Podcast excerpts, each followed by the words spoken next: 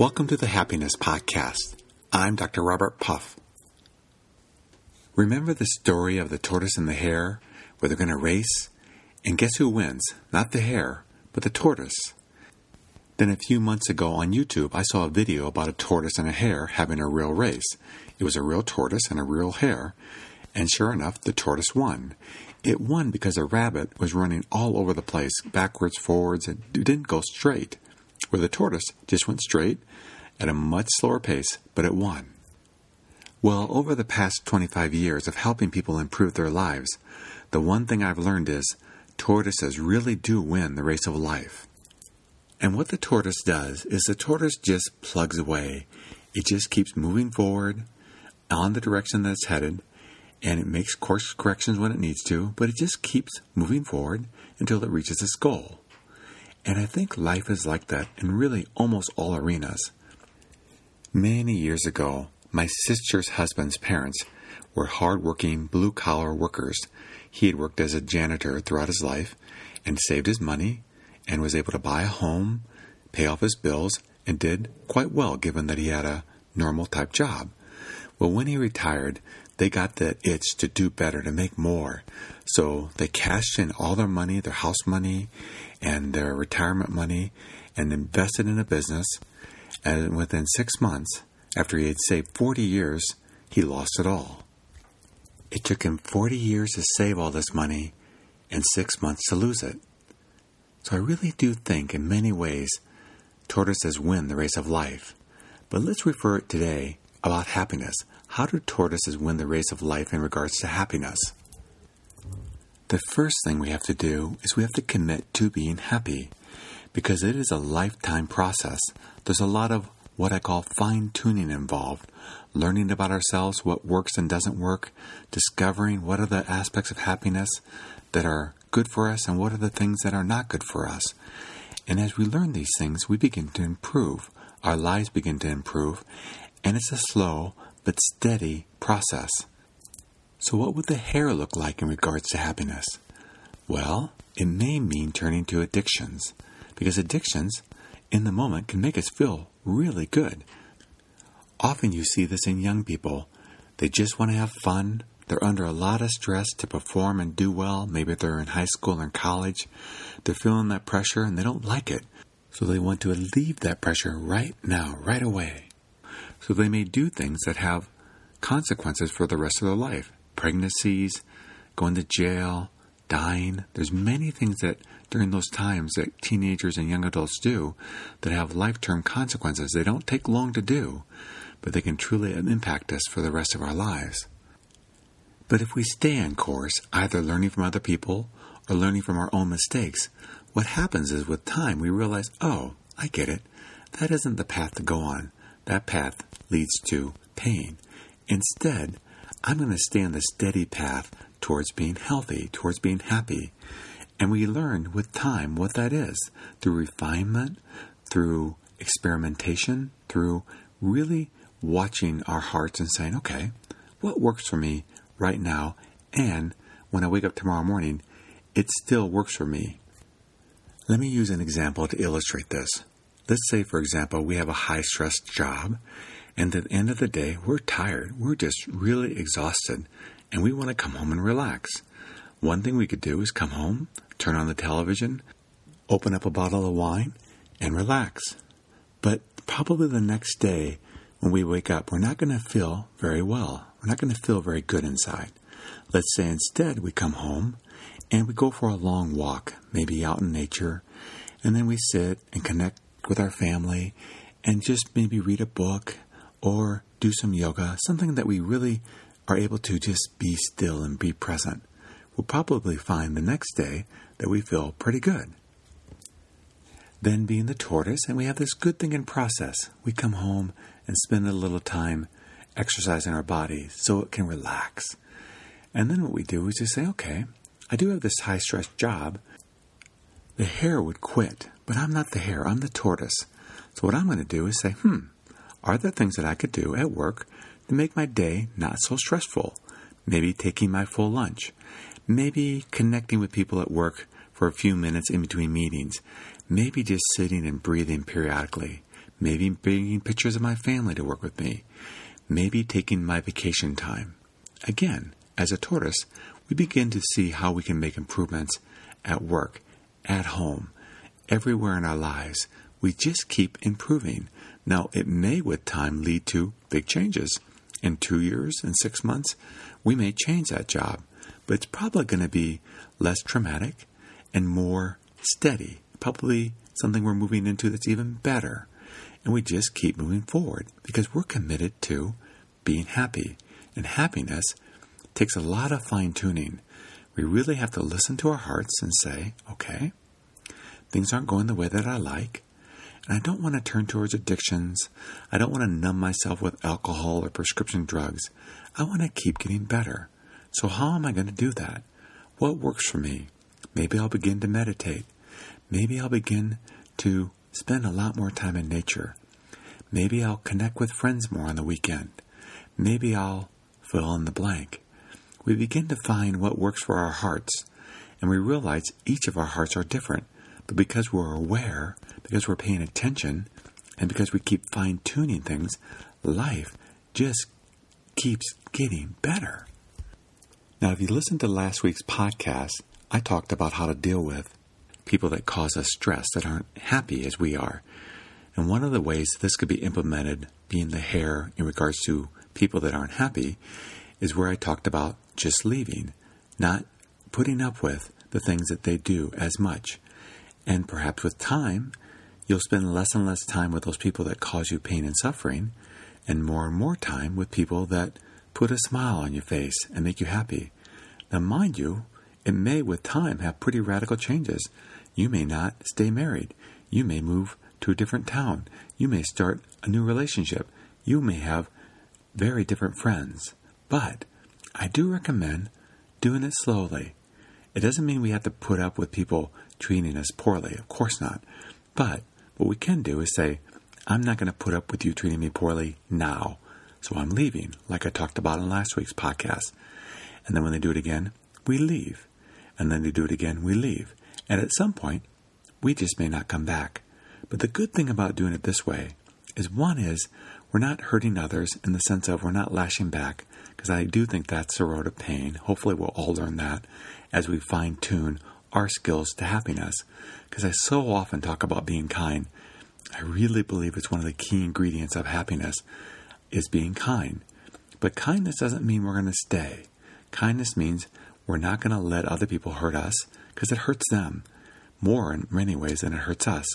So, with time, we may withdraw ourselves from people that aren't kind as a way of being kind towards ourselves and in many ways them. And it may mean we don't see them much. We may at some point really cut off our connections with them.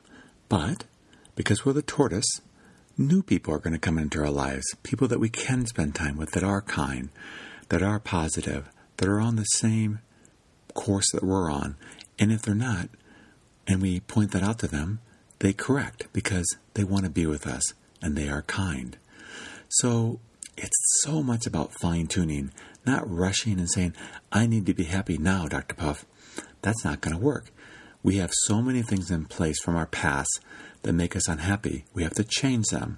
Change works so much better when we just make slow changes, though regular changes.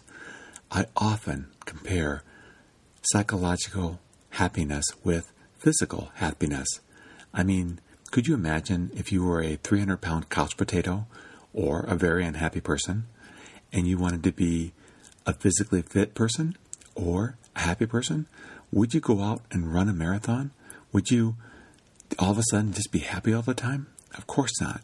In both those instances, you would need to slowly make changes, like start walking around the block and then going to the gym and then eating less and eating better. And with time, your body can get in great shape. It's the same way with happiness. It does take time. There's a lot of reconditioning that needs to go on. And then what we'll find is once we recondition ourselves to be more happy, then we have to maintain it. Just like physical health, we have to keep doing those things that we did before. There's going to be things in the way that keep us from being happy. Things that just prop up that say, nah, this isn't going to work we need to go back to the old ways.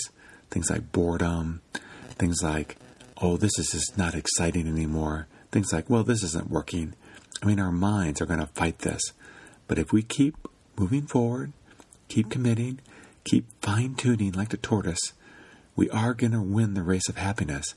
And every day is going to get better.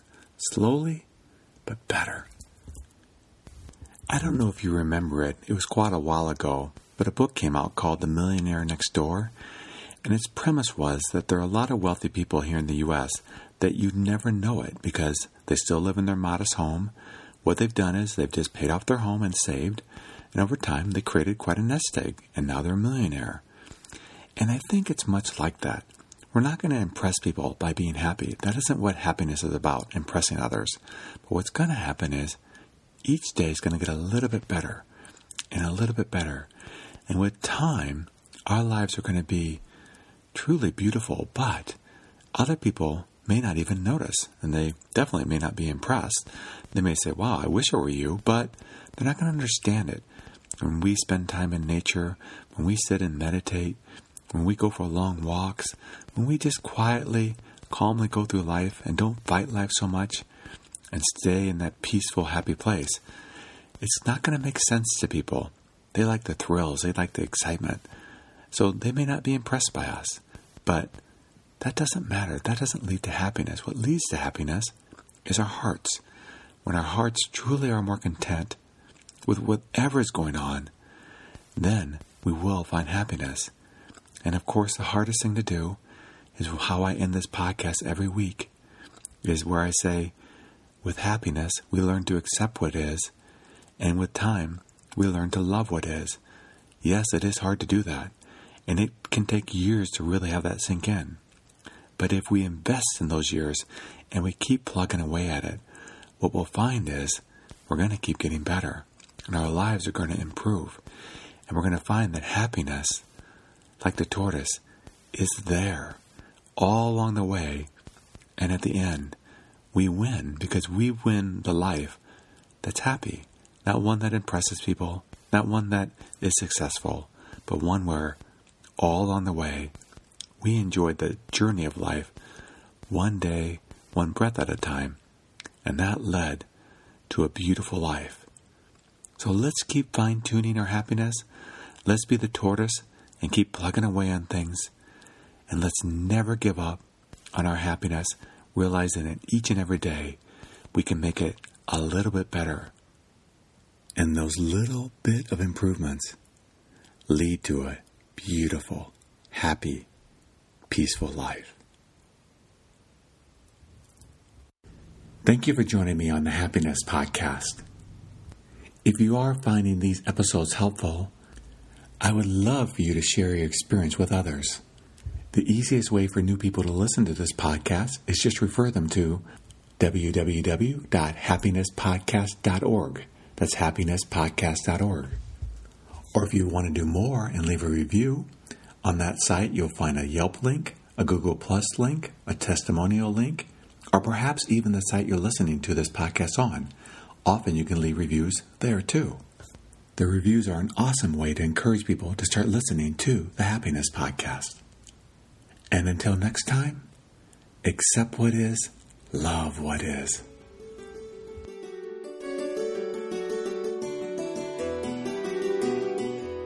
Do you ever wonder why some companies do so well, grow, and just seem to keep coming up with great ideas and keep expanding? while other companies are permeated with negativity, lawsuits, employee turnover, and just overall unhappiness in the workplace.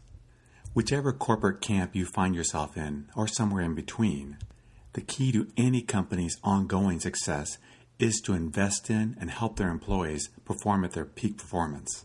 There are very clear and specific things that people can do to perform well at work and in life in general. This is the focus of my podcast and it's also the focus of my work. Being at the cutting edge of any market is sustained through investment, investment in training employees how to perform well. But sustained growth and productivity requires specific psychological tools in order to continue to perform at peak levels. This is where I can help. I've been studying peak performance for over 30 years now, helping people all over the world. And there are very specific things that have to be maintained in order to sustain this level of performance. When companies invest in their employees, their employees are invested in them. Unfortunately, it's quite common for companies to be doing exceptionally well in the marketplace, but for unknown reasons, key employees make poor choices, leave the company, or start struggling in coping with stress related illnesses. Companies that do well know their business really well, but human behavior works in mysterious ways unless you've been trained to understand the causes and cures of underperformance. If you're a forward thinking company, perhaps it's time to think about giving your employees skills that may really help them perform well at work and throughout their lives. If you work for or manage a company and you're ready to learn the skills in order to survive and thrive in any market, in any conditions, or in life in general, I'd love to help. These are the skills I've learned. These are the ones I'd love to bring to your company. True lasting success has to be seen from a broader perspective, not just monetary. And if you're ready to bring about these changes, that's where I can help. To learn more, go to www.successbeyondyourimagination.com. That's successbeyondyourimagination.com. And whether we're at the doorstep of retirement or have many years to go, may we always be growing and be developing our skills not only as successful employees, but as successful human beings.